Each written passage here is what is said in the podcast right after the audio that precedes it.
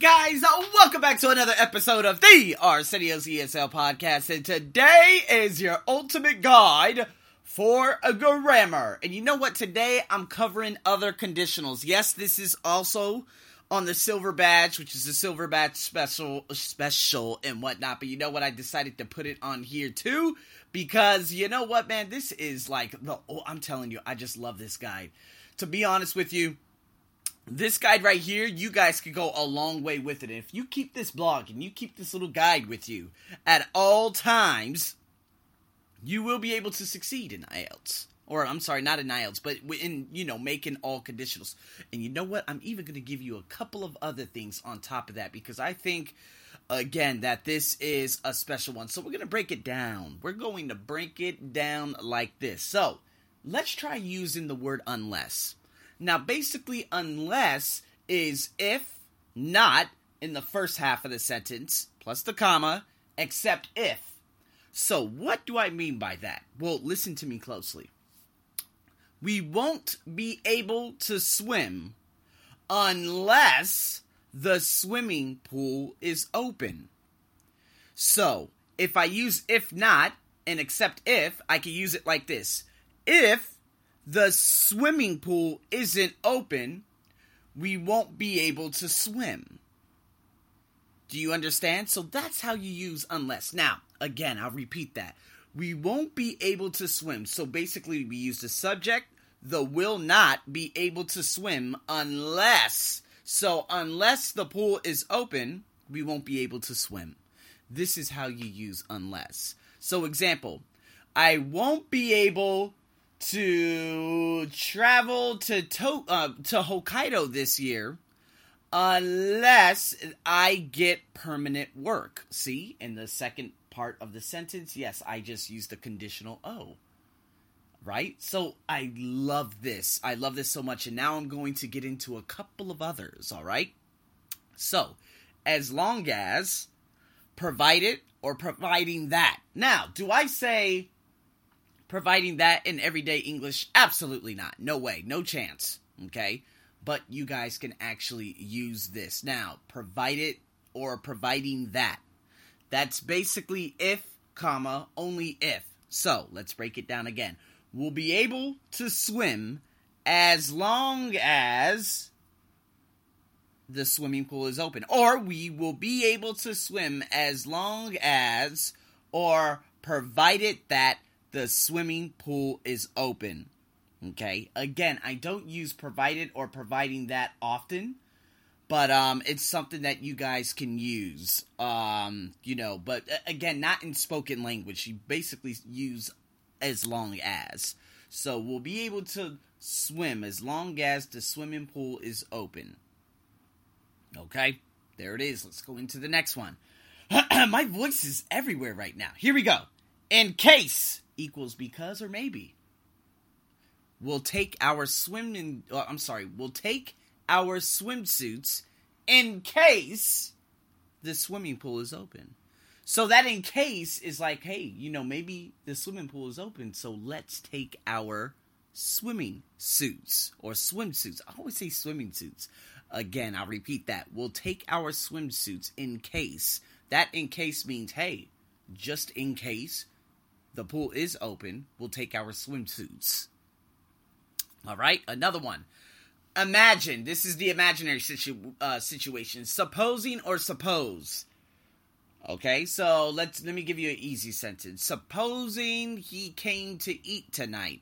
Okay, we're imagining. Imagine he had. Uh, imagine that he will have come to eat tonight. Okay, that's a crazy conditional. But would we have enough food? I'll say that again. Supposing he came to eat tonight. That's basically the if. If he came to eat tonight, comma, would he would we have enough food? So, and here's the last one of this first part, and then I'm going to get into the second part. So, should or were to or happen to, basically when something is less probable. If it were to rain tomorrow, what would we do? If it should if it should rain tomorrow, what would we do? If it happened to rain tomorrow, what would we do? That's when something is less probable. probably about 30 to 40% chance. Now, do you say this in spoken language? Some people do, but you don't have to. It just sounds very, very weird. But you know what? I've been using this in different sentences, different structures, and whatnot uh, since, of course, doing my podcast, and I'm trying not to be academic. But yeah, I guess you could say everyday English. I still managed to just be Arsenio. So let's move on to the second part. We got the I wish, if only. So these are the other conditionals you can use, all right? You can use I wish or if only plus the past for talking about imaginary situations in the present. Right? It expresses wishes for things to be different in the present. So, if only I had passed the test. Well, actually, that's a past perfect. That's I wish if only plus past perfect.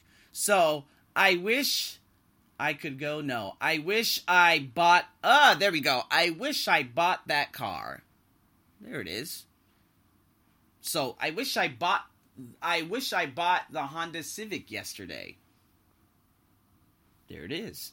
So again, we're talking about it expresses a wish for something to be different in the present. If I then you could use the past perfect too.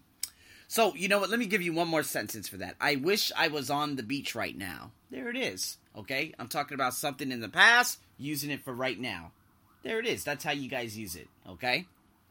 Or we could say, I wish, if only, plus the past perfect. Talking about past situations that we would have liked to be different. If I had only gone to the store yesterday, comma, I would have been eating breakfast right now. See? That's a very crazy conditional because I also use the ing verb in the present tense. Excuse me.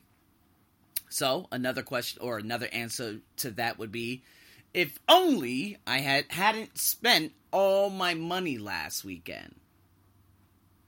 There it is. So, if only plus subject plus hadn't, all right? Spent. So that's the past perfect. All my money last weekend. If only I hadn't spent all my money last weekend, comma, I would have been able to go. See? Now I'm using would have been able to go. So again, these conditionals, they are crazy, but with practice, you guys will be able to achieve the goal. So let me give you one more. So we have I wish, if only, with would or wouldn't plus the infinitive.